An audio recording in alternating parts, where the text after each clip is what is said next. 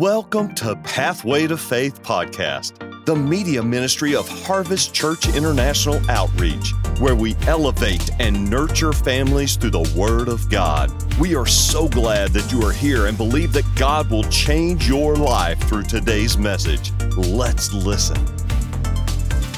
Nugget number one. Ready? Read. The just shall what? Nugget number two, please. Boy, you, you need to read that again. Ready? Read. Man, that's powerful. What God demands, God provides. Nugget number three. Nugget number three, sound people.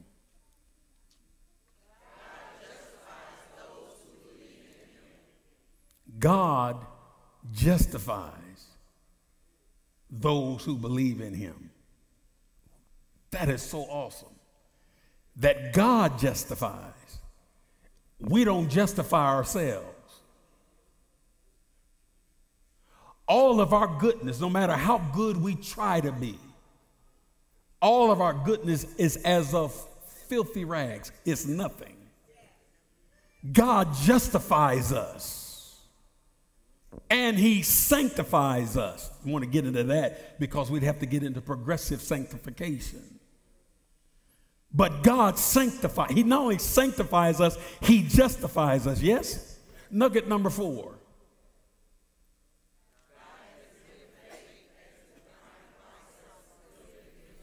Please read that again.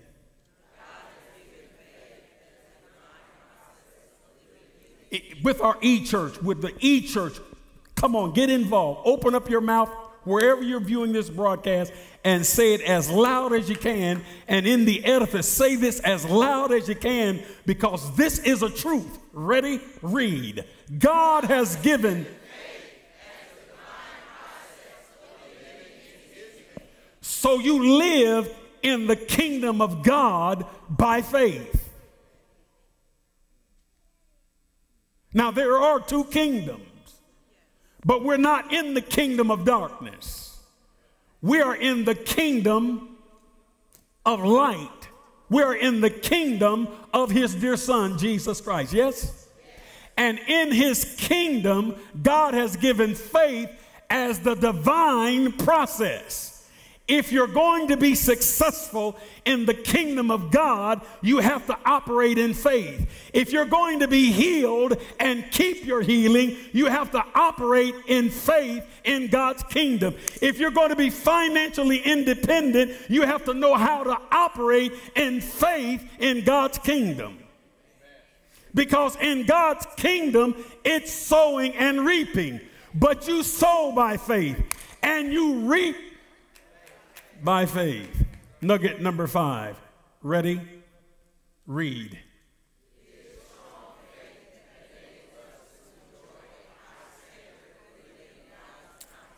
It is, keep that up, uh, video department, please. It is strong faith that enables us to enjoy a high standard of living. Well, you can't have a high standard of living unless there's a low standard of living. Both are living, but it's different kind of living. But to enjoy a high standard of living in God's economy, you must operate in strong faith. I said it Wednesday and I'll say it today. I was driving down the interstate on my way to Wednesday uh, Bible study, and the Lord spoke to me. Have the Lord ever spoken to you? Just real simple. And uh, the Spirit of the Lord just spoke to me in my in my spirit. I heard it here, not here. I heard it here. That if you think big, you'll live big. If you think small, you'll live small. Then I heard it again. If you think big, you'll live big. If you think small, you'll live small. So I started thinking within myself if I think big, I will live big. If I think small, I will live small. So I thought, I am living today based upon how I think. And if I think big, I'll live big. Now, living big brings a lot of persecution. And persecution comes from people who are thinking small. Okay, okay. See, if you decide to live big, it comes with a lot of persecution. People will get jealous if you're living big. But their jealousy will be expressed from people who are living small. Because you see, if you're living big and other folk are living big, they ain't got time to talk about you because they're too busy living big too. Yeah, your criticism never comes from, from above coming down. Criticism always comes from the bottom up. Ooh, Jesus. Can I help you? Nobody ever criticizes you who's doing better than you.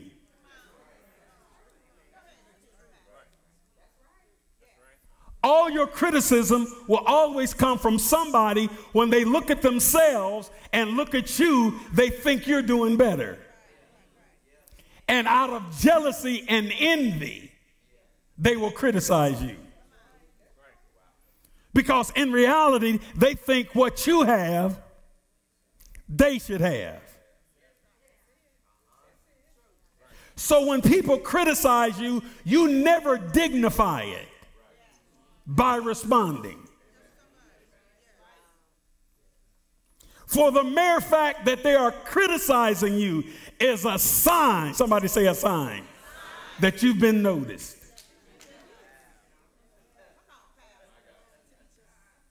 That you've done something or you're doing something that has gotten their attention. Oh, man, that's awesome. Now let's go to Romans chapter 1 and use this as our foundation today.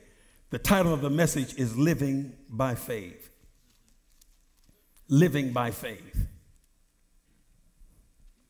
And I could, I could really do this with my eyes closed. But let's look at verse 17.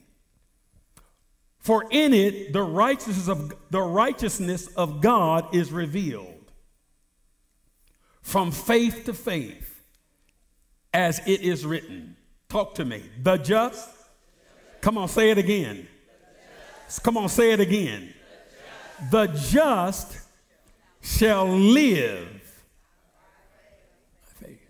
Now, this is mentioned four times in scriptures. The just shall live by faith. In Habakkuk chapter 2, verse 4, it says, The just shall live by faith. In 2 Corinthians 5 17, it says, The just shall live by faith. We've already read Romans 1 and 17. And then in Galatians 3, verse 11, it says, The just, Paul talking to the church at Galatia, he said, The just shall live by faith. And Paul uh, chastised the church at Galatia because he came to them after they had started out in faith, like Harvest Church, but then they got into works. And then Paul showed up and said to the church at Galatia or the Harvest Church, Who have bewitched you?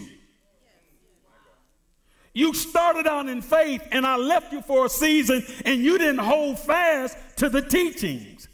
And now I've returned and discovered you're no longer walking with God by faith. Now you're trying to please Him with works. Now, faith without works is dead. But works without faith is religion. That's why you'll always hear religious folk talking about what good deeds they do. No real relationship with God, but they think doing good things qualify them. And all it qualifies them for is an overdose of religion. One is faith and one is works. Can somebody say amen? Is this helping anybody at all? From faith to faith means simply out of faith into faith. God saves you by faith. We live by faith. We die by faith. And you'll be in heaven. How many, when you die, you're going to heaven? Boy, that's everybody. How do you know? I said, How do you know? Have you ever been there? Do you have any family members that are already there? Three of you. Three of you. I'm sure more hands went up in our E church. And I'm so honored of the E Church. I thank God for our E Church. Do you know I have people all around the country in California, Alabama, Florida, Ohio, and Texas, and Utah. I mean, uh, Illinois, uh, Minnesota, people who call me their pastor. And they honor God in this ministry with their tithing. You know what an honor that is? Out of all of the people that are on streaming or on television, that out of all the people they could choose, they felt in their heart from God to choose me as their pastor. And I met one the other day that came all the way from California and said, I just want you to know you're my pastor. And so I want to invite all of our E Church members, whenever you're in Kansas City, uh, you get it. I don't care if you're in Claycomo or Leavenworth wherever you are around the country, if you're ever in the Kansas City area, amen, please come home and see the family. Amen. Come on, church, give them a great big God bless you. The Bible says, the just shall live by faith. Justification by faith means that a sinner who trusts Jesus Christ is not only pardoned, because Christ died, but he also stands before God complete in Christ. I have a saying in the back in my study that I say over and over I am complete in Christ.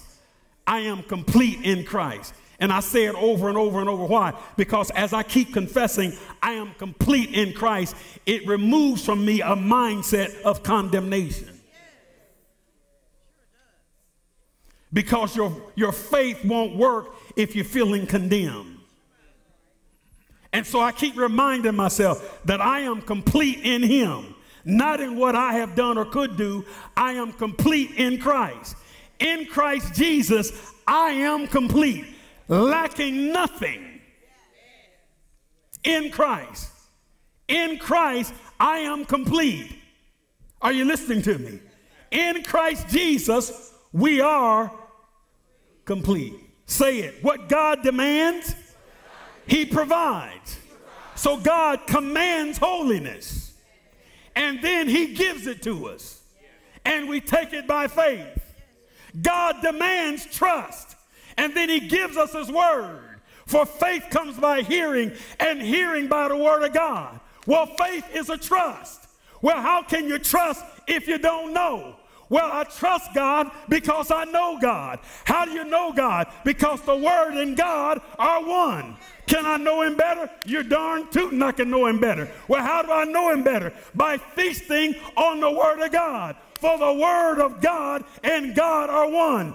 To know God is to know His Word. To know the word is to know God. Well, now I cannot, amen, excuse myself by saying God works in a mysterious way. God is not mysterious, He works according to His word. He's mysterious if you don't know.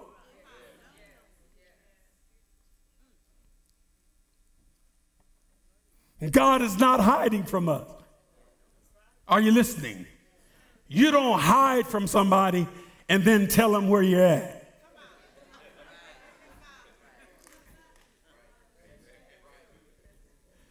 Any, any of you all ever played hide and seek? Anybody ever played hide and seek? And then you find a good hiding place. You know, maybe you were playing with your brothers or sisters, and I mean, you found a good hiding place. But your brother or sister looked at your mom or your dad or your auntie or somebody else was in the house and they did like this.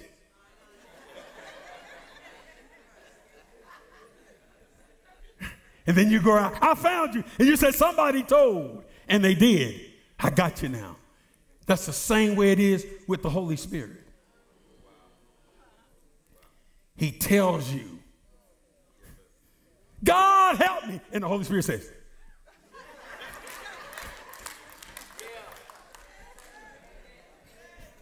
Because he's the only one who knows where he's at. Ooh, Jesus. That's why he says, Seek, and you shall find. Knock, ask, you shall receive. Because the Holy Spirit is here to help us. He's, he's over there. Over there where? At 4300 North Corrington Avenue. Now, let's, let's look at this. In Romans chapter 4, I'm almost finished. That's not true, but it sounds good. Romans chapter 4. Oh, you got to see this. I want to look at verse.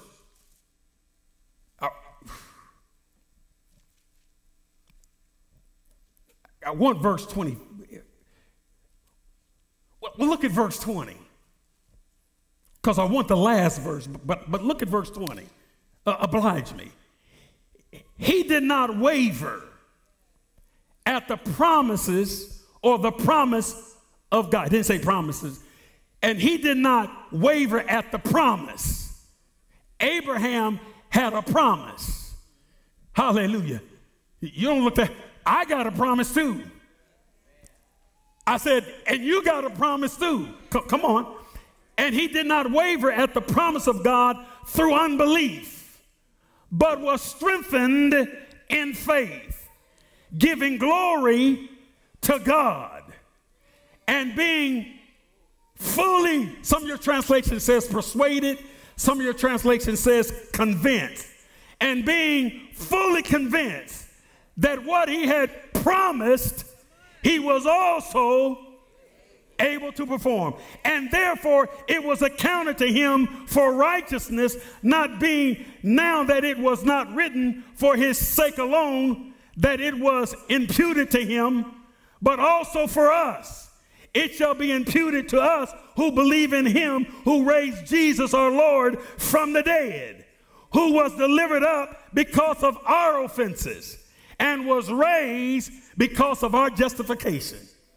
Now the Bible says that Abraham that Abraham did not waver at the promises of God. The, not the promise, the promise.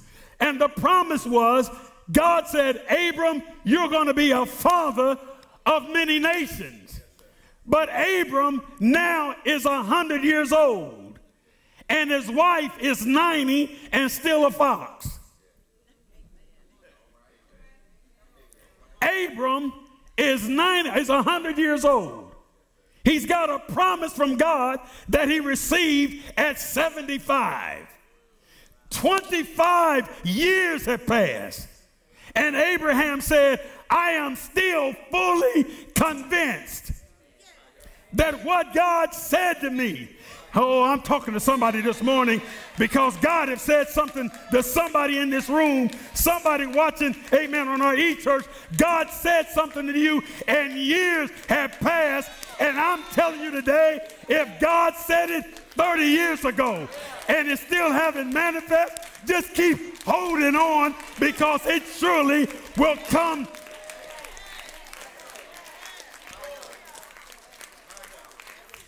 And then the Bible says that Abram, please have a seat, that Abram did not waver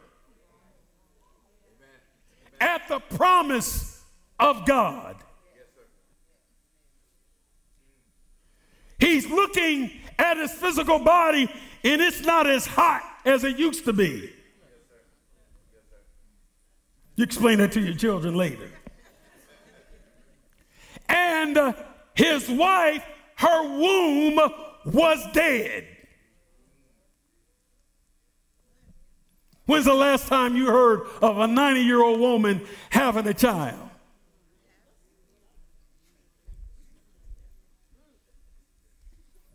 I don't care what it looked like. If you got a word from God, well, I'm ready to preach now because as a little boy living in a shack with my daddy with no lights, no electricity, no running water, and going to an outhouse all my childhood, and cutting wood and gathering kindling and taking worms out of the ground, selling it at a bake store so that I could get something to eat. But sitting on the steps in the midnight hour when my daddy was gone drinking and carousing, and I'm in that shack by myself God gave that little boy a word. And his word to little Stevie is, I am going to bless you.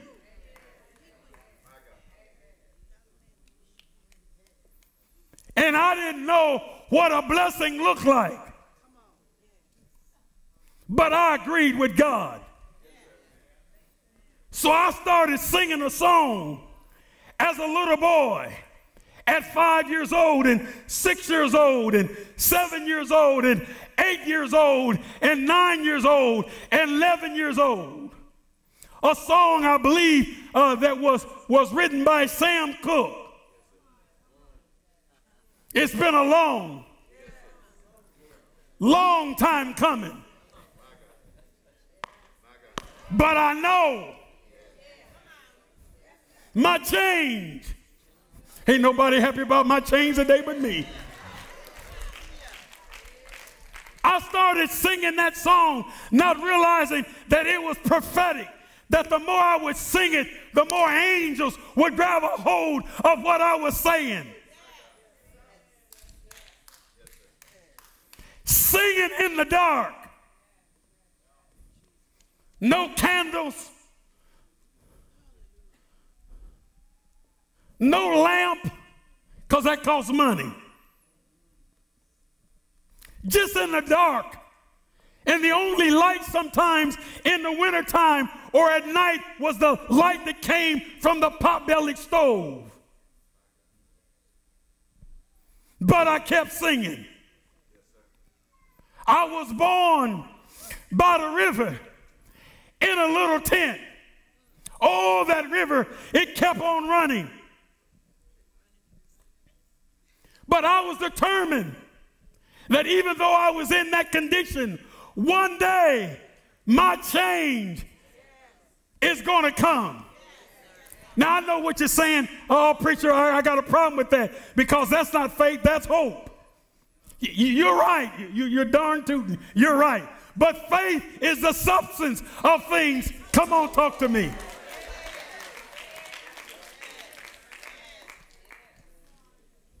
I was hoping and singing for a better day. Then one day I got a hold of this truth, like I'm teaching you today, that the just shall live by faith. Now, faith is the substance of things hoped for, it is the evidence of things not perceived with the senses.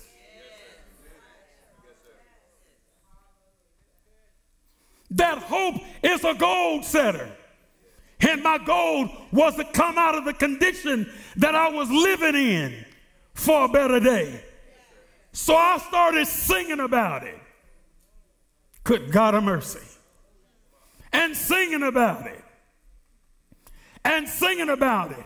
And I didn't know when I was singing that there's power in your confession. And while the kids were laughing at me in the hallway in school because I had holes in my shoes, I was singing. I was confessing my way out of my condition.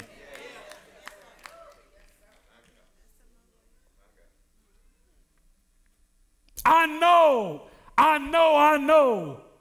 One day, my change is going to come. Stand to your feet. You've been sitting much too long. Touch three people and tell them, say, my change has come. My, my change has come.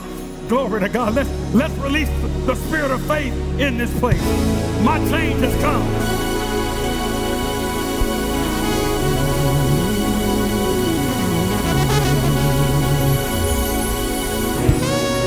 Yeah, my change has come. Hallelujah. You, you may be seated. Yeah, my change has come. And the Bible says that Abraham did not waver at the promises of God. The Bible says that he, he wasn't discouraged when he looked at his condition, nor the condition of his wife, who was past the age of bearing children. Why? Because when God gives you a word, time doesn't mean anything. Time doesn't, the Bible says one day is as a thousand years, and a thousand years as one day. We get upset because we think God is in time, and God is not in time. God is in eternity. So when God says, I'll see you tomorrow, that could be 15 years from now.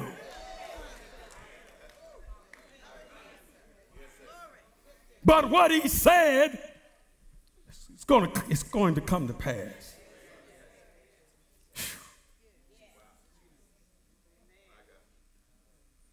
And not being weak in faith, he did not consider, verse 19, his own body. And this is before Viagra.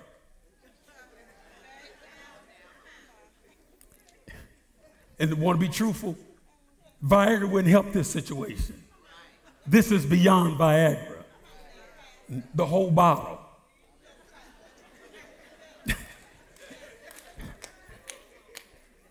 and not being weak in faith, he did not consider his own body. Notice, already dead.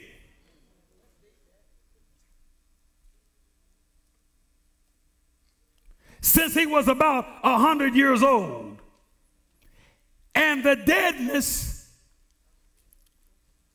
of Sarah's womb. Why? The Bible says that he was fully convinced. Ooh, Jesus. That he was fully persuaded. When you're fully persuaded, you don't waver. No, no, let me help you. When you're fully convinced, can't nobody talk you out of it. You don't want to hear nobody who don't agree with you. And you'll tell them, listen, I don't care what you I know what God said to me. I know that wasn't me. That was God talking to me about what he's going to do for me. And I know my husband in the natural with the he's acting the fool. He's still in the clubs. He's still do. But I know what God said to me about my husband. And I see him. I see her. I see us coming to the house of God, feasting on the word together. Now you can leave yours because perhaps you didn't get a word. But I got a word from God that my spouse is going to straighten up. And, and, I'm, and I'm, I'm, I'm committed to being there when they straighten up. I don't want them to straighten up and I'm not there and now they straight for somebody else. The devil is alive. I paid the price when they's acting a fool and I'm going to reap the benefits now that they straightened up.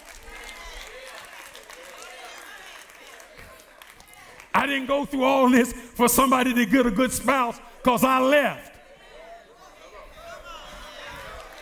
Some of y'all know what I'm doing. Just leave me alone. Now, here, I like to call it a faith formula that I've just shared with you out of Romans 19, 4, Romans 4, verse 19 to 21. If you apply this formula, there's nothing in the kingdom of God that you cannot get manifested in your life. Number one, Abraham had, had God's word for it. The Bible says that Abram did not waver at, the promise of God. He had, he had what? He had a word. He, he had a word for it that God was going to, he's, he had God's word that he was going to be a father of many nations and his wife was going to be a mother of many nations. And, and here, Abram is 100 and his wife is 90, and the Bible said he staggered not. In other words, he looked at the deadness of himself and his wife, but he wasn't moved by what he was able to see with his eyes. He was only moved by what he believed. So he had God's word on it, number one. Number two, Abraham believed the word of God. It's one thing to get a word, it's another thing to believe it. Some of you got a word from God, but you're wavering on your belief. So Abraham had a promise from God, and the Bible says, and he believed it. In other words, God said something to Stevie, and Stevie believed it. And today, I don't have holes in my shoes, I don't have raggedy clothes, and I'm not hungry, and my roof don't leak in my house. At least the other day it wasn't leaking. Because I refuse to waver at what God said. The Bible says that Abraham, that he staggered not at the promises of God. Why? Because he had a word for it. Then he believed God's word. Number three, he considered uh, not the contradictive circumstances. So Abraham's condition was contradictive to what God said. Sarah, his wife's condition was contradictive to what God said. And Abraham didn't allow that to cause him to waver. God gave you a promise, but your present condition is contradictive to what God said. And if your present condition is contradictive to what God said, then your present condition is subject to change. Jesus and the day will be a good day for the change. And then last but not least, this is this is mind shaking. I know some people say it blows your mind. I don't believe in saying that because I don't need my mind blown.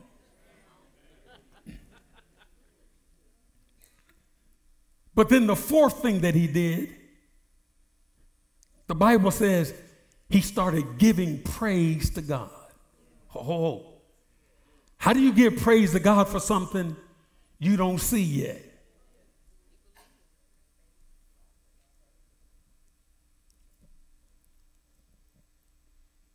How do you give God praise for something you see? How can you give God praise for something just because you got a word of what He said He's going to do?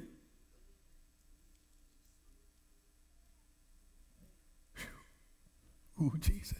You see, if you would give praise in advance for what God has promised, you'd be dancing right now.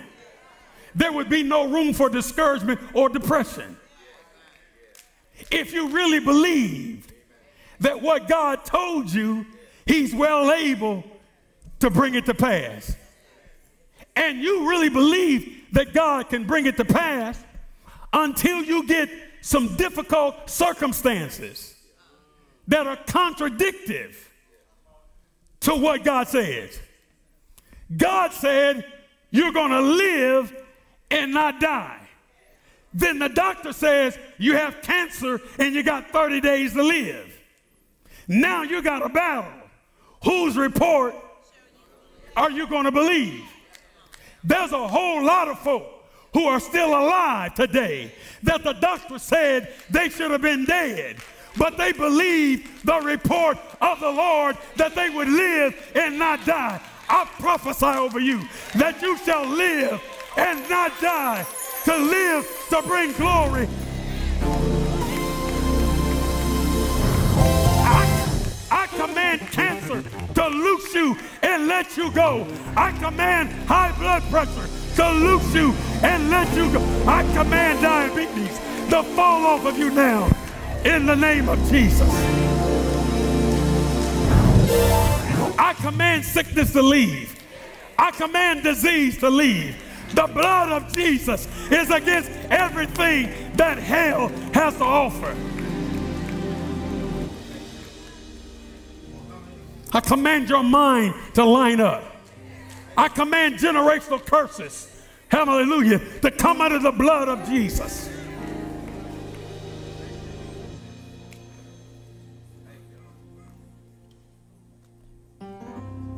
Whose report are you going to believe? It's been a long, long time. But I know my change. I've been struggling a long time trying to make it with these babies. The daddy won't even send 10 cents a month. And I got these babies. Folks look at me when I come to church with all my kids, or when I walk in the store or a restaurant, I get all these strange looks. And I'm able to endure the looks because I got a promise from God. That my change, my change is coming. And all of what God told me He would do, I don't see it today. But if He can do what He's already done, then I'm convinced He can finish what He started.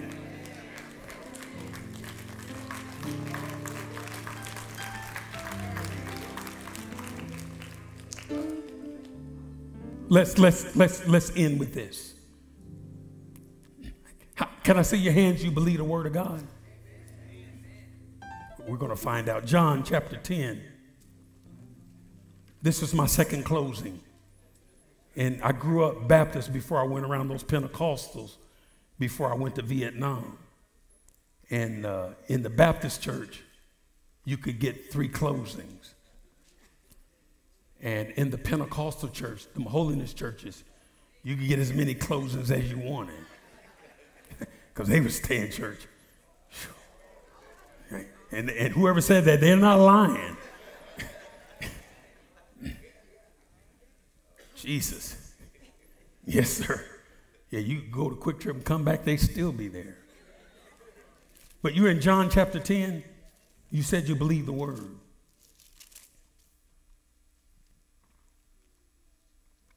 The thief does not come except, verse 10, to steal, so God doesn't steal. And to kill. I was at a funeral the other day back, back east. A man, 94 years old, uh, had lived a full life. Somebody that I acknowledged and honored every month for the last 30 something years. And the family requested that I would come and uh, officiate it. That's what his request was at 94. And I thought to myself, nobody here, you know, should be crying. Maybe his wife, who I love, I call her mom, so and so. You know, she can cry. She, you know, cry because she's been with him, you know, I think married 70 something years. Yeah, yeah, you don't hear that much today. I'm shooting for it. Glory to God. Yeah. Yeah, we got a good chance. We met each other. Six weeks later, we got married. We've been married almost 30 years now. Amen. That's too long to be running down the road to turn around and quit. Amen. I got 30 years investment. Man, I almost got her just the way she need to be. You think I'm to give her up for some other man to come in and, man, I, I got her almost fixed.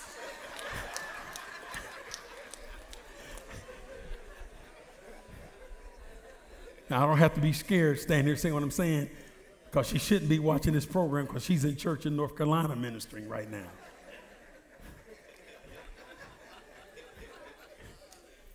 And after service, they're not going to re they're not going to re uh, broadcast this, this, and you're not going to tell.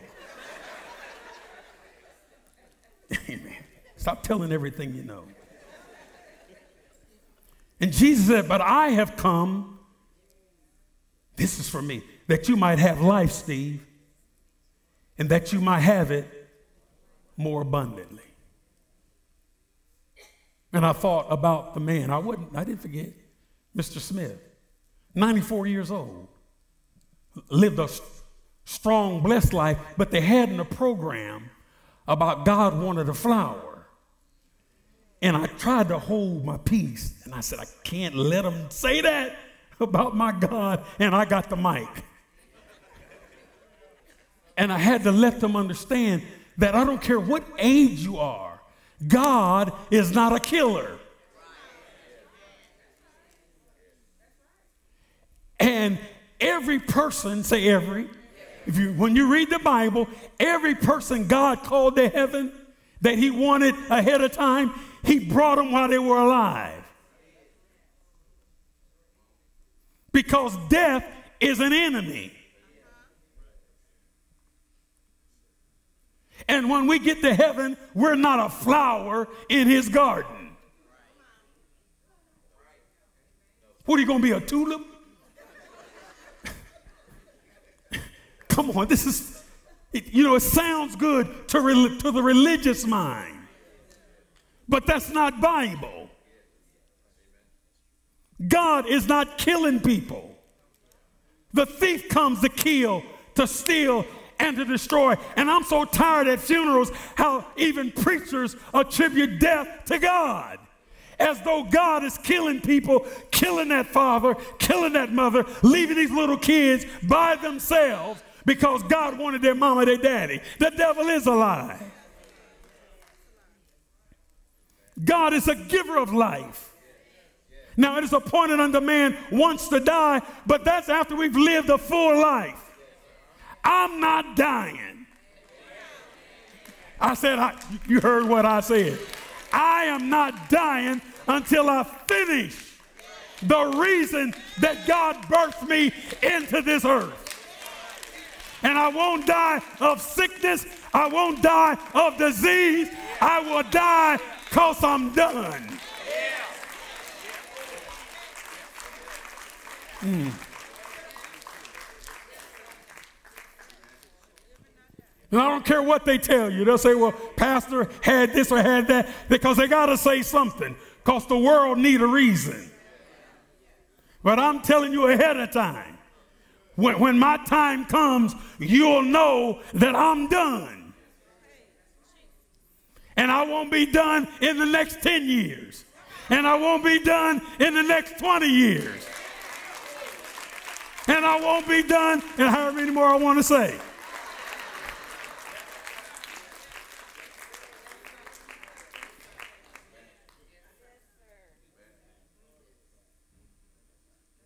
Just blessing anybody? And so, while 10 of you are still standing, Jesus said, I've come that you might have life And if you can't pay your electric bill, that's not a good life. As a matter of fact, if you can't take care of your responsibilities, you run the possibilities of losing your testimony with your unsaved family members. How can you be saved borrowing money from somebody in your family who's not saved? Whose God is greater?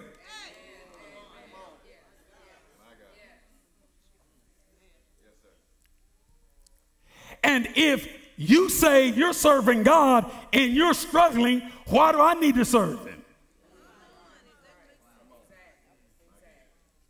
Because I can do that without Him. And most of us tried it. But if serving God is better, where is the better? I know some of you are scared to talk to God like that. But if serving you, God, is better, where is the better? If I'm worried, just like people who don't know you, if I'm struggling, just like people who don't know you, if I'm depressed, just like people who don't know you. If I'm oppressed, just like people who don't know you. And if knowing you as my personal provider, then where is the better?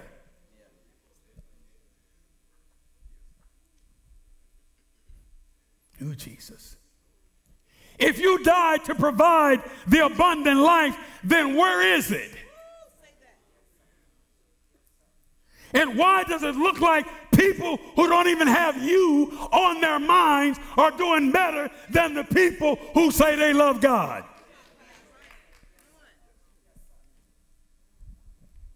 Why is the dope man living large?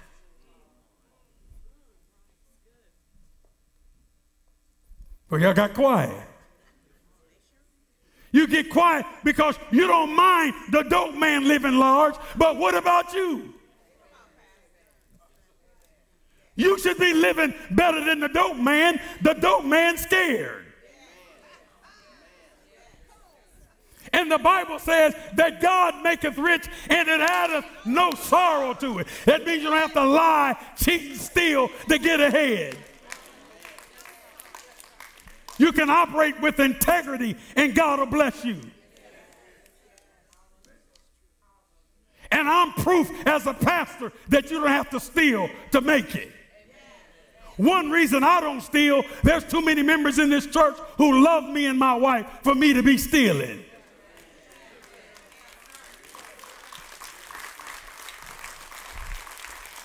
And for 30 something years that I've been a pastor, I've never stood behind this pulpit and presented anything to the church like I needed anything, even when I needed it.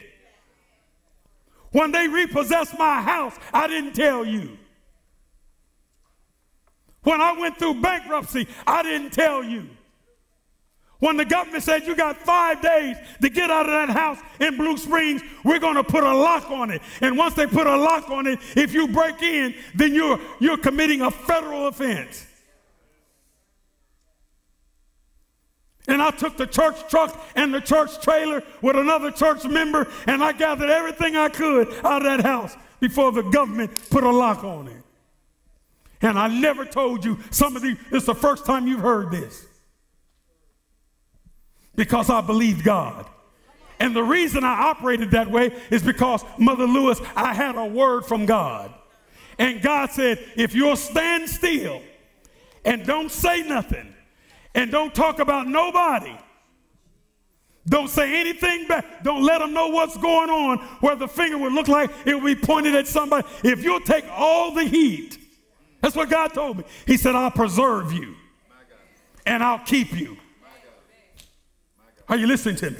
And everything that the enemy stole, I'll bring it back to you in sevenfold.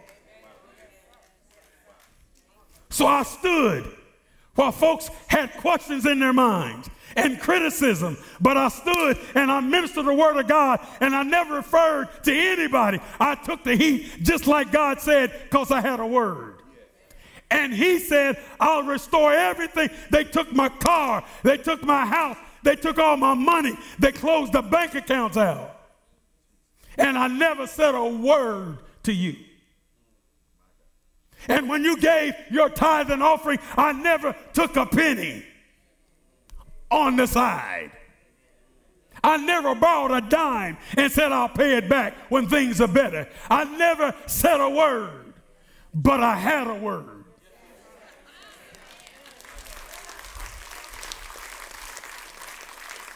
And God gave me everything. I got a house back. I got the car back. I got the blessing of raising all my children. I got my kids back. I got everything back that the enemy tried to steal from me because I had a word from God that if I would keep my mouth shut, that he would protect me and provide for me and the church.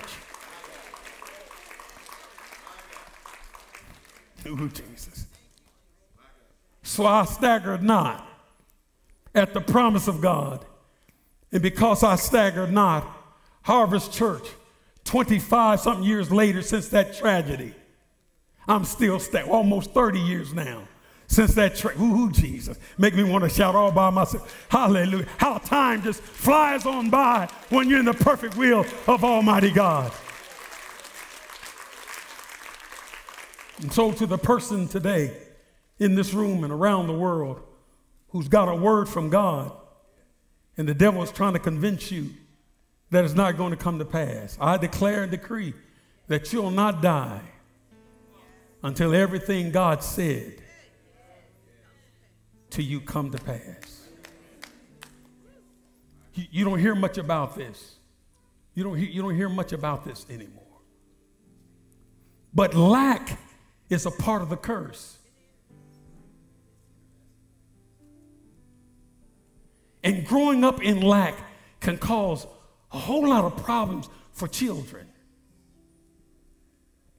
I encountered something just the other day, and I'm done. And uh, I'm trying to say it in a way where, because we got some real smart members. You, all, you, all they need is two dots, and they can connect the rest. It can be a hundred dots, but if you just give them two, I'm telling you, they'll get the other 99. So I'm just gonna give him a dime.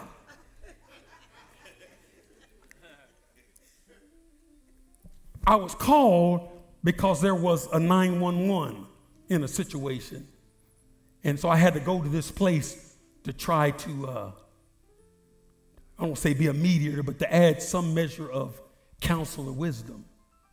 And so I heard all the parties involved.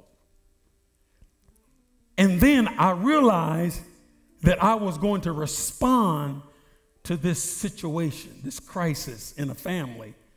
I was going to respond to it with a Western mindset. And I'm going to tear, I'm, I'm going to tear everything up. I mean, I, I, I was going to respond to it to this Eurocentric Western mindset. And I was going to respond to it that way because the people involved did not have a Western mindset. And so there was a clash between the parent and the child. With the Western mindset, it looked like the child was right.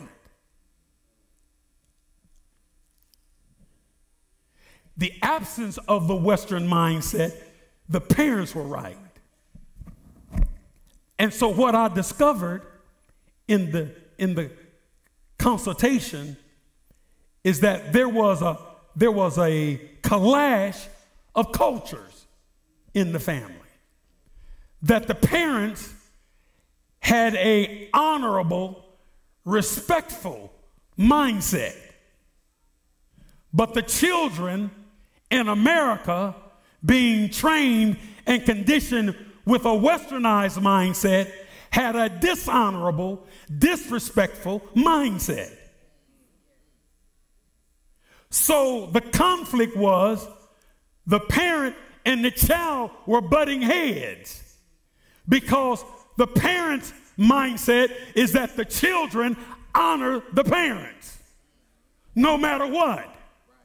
But with the westernized mindset that their children are being programmed you can roll your eyes at your parents with the Western mindset.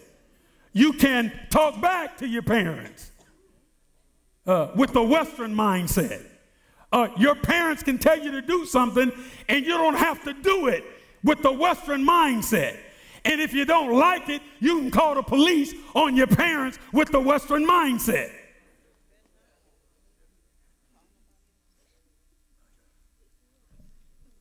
But the parents of the children were not raised in America.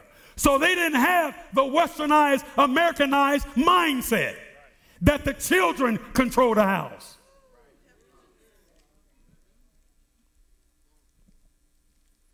Their culture was if the parents said something, you do it. And if you don't do it, the whole village will deal with you. Because if you disrespect the mother or the father who's your parents, the whole village takes it as a dishonor.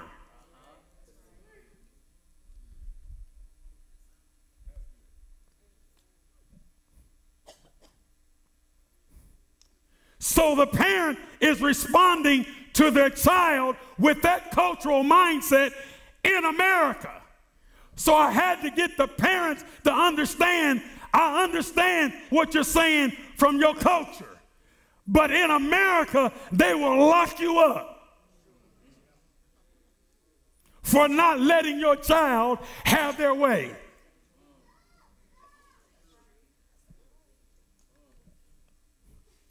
In America, there are no consequences for children telling their parents no with an H with it. And then go in the kitchen and eat the food that their parents bought. The devil, a whole lot. In America, if the parent says something to the child that they don't like, the kids can roll their eyes, even talk back. Some of you, my age or older, uh, you you telling your kids your teeth is cracked because you bumped into a pole. You ain't bumping no pole.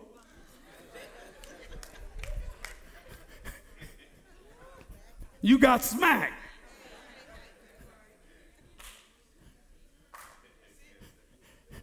Talking about you were born with your mouth shaped that way. It got knocked that way. Talking about your eyes always set a little off. There wasn't nothing wrong with your eyes when you were born. They got knocked cockeyed and didn't come back. And you needed glasses to see. Because in that culture that we used to embrace, you couldn't talk back to your parents. And when you got a spanking, nobody butted in. You can spank your child at school, in the hallway, or at the scene of the crime.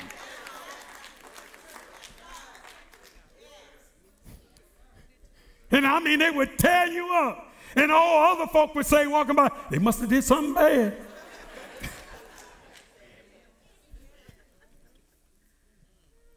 but under that culture, we didn't kill each other. Oh, we had fights. You know, somebody put a stick on your shoulder. You say, knock it off. But we didn't just run around just spraying a community with bullets. We didn't kill nobody for their shoes. We didn't snatch some grandma's purse. You didn't have to lock your door. Because if the community found out you were stealing, if the community found out you were stealing in the community, you didn't call no police. The community would deal with you. You know, so and so's a thief. Don't let him come over your house. The community would say, don't let, don't, don't, don't let Junior, uh, think, don't let things, listen, if it come over, don't, don't, put your stuff up. The community would tell. And sometimes family members would tell on other family members, don't let Junior in your house. Girl, when you go over Aunt Susie's house, put your, put your purse in, in, in, and leave it in the car and lock it. People would tell. But now, under this westernized culture, two year old. I can't tell how many times I've heard parents say, I can't do nothing with them. I can't do nothing with them. Pastor, can you help me? Can't do nothing with them. And then they, well, bring them to me. And, you know, I'm expecting, to, you know, at least five foot.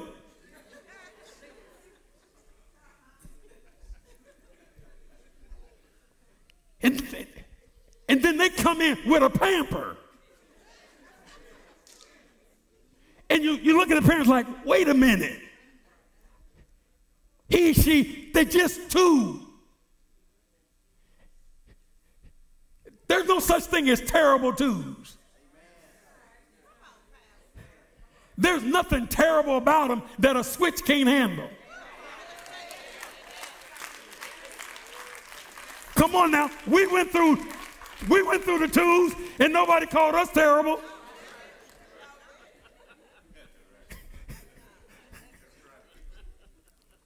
Come on now. And you didn't always have to get a switch on you. Sometimes all your parent had to do was show it to you. Sometimes you didn't have to show it, just walk that way.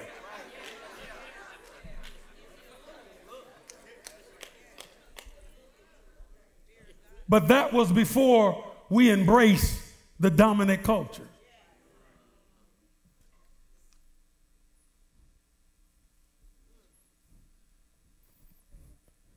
Now we got in this room, parents are they're putting a chokehold on the kid. Don't you say nothing. But this is where we are. Because of the collapse of the cultures. I don't know if I gave a really good answer, but I had to give the parents something to keep them out of jail in America. Because there are people who will say that spanking your children will warp their minds. How do they know? They ain't never had no children. And we got tore up. Look how warped we are. That warpness kept us out of jail. That warpness kept us in a mindset of respecting people and honoring people. Look how warped we are. Where we say, excuse me and thank you. Look how warped we are. That if we step on your foot, we say, I'm sorry. Look how warped we are. We don't walk between two adults talking without saying, excuse me. Look how warped we are. When our parents told us to shut up, we shut up. Look how warped we are. And when our parents said, when we get home, I'm going to deal with you, they meant it. It wasn't no threat in front of people. As a matter of fact, you started crying when you started heading home.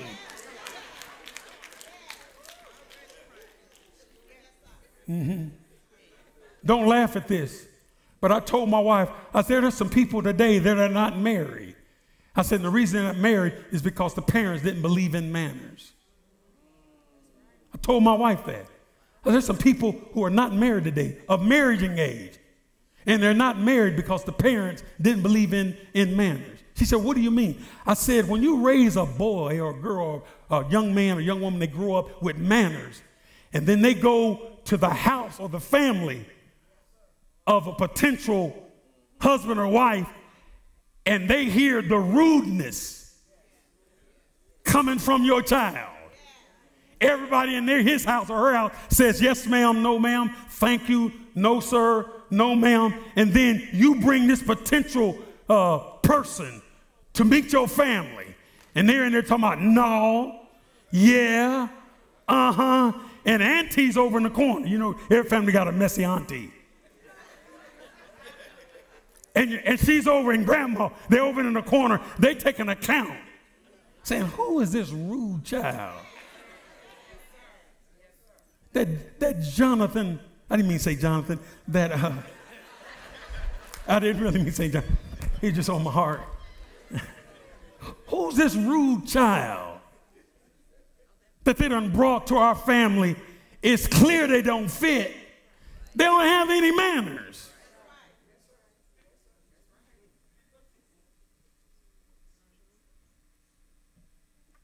So when you take a potential uh, young lady or a young man to meet your parents, and your family is an honorable family, they were raised with manners. Then you got this young man or this young lady talking about yeah, no, and uh huh to your mama and to your daddy. Wait till you take her home and come back to your parents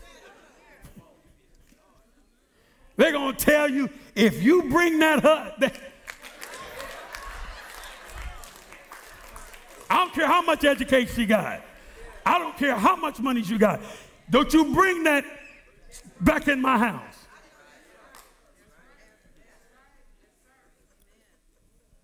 Who, Jesus? I'll use my last Pentecostal closing. If you were blessed today at all, give God praise and thanking. The just shall live by faith. For we walk by faith. That was totally off of the message, but perhaps a parent in here needed what was said because we're losing our parent, was it parental? Parental skills.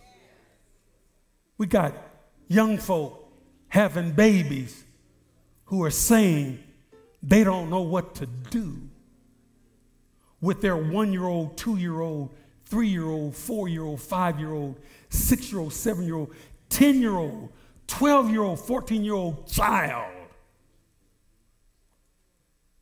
saying that they don't know what to do with them.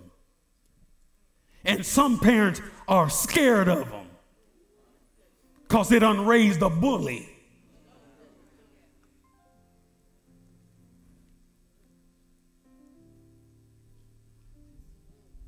How can you be afraid of somebody that you're feeding?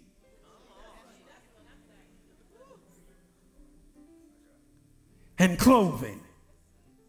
I have five sons, and they're strong men. They're military men like myself. But if I tell them to sit their behind down, they will sit down. And three or four of them are bigger than me. They don't sit down because of strength. The strength they sit down because of what I put in them in their formative years about respect and honor.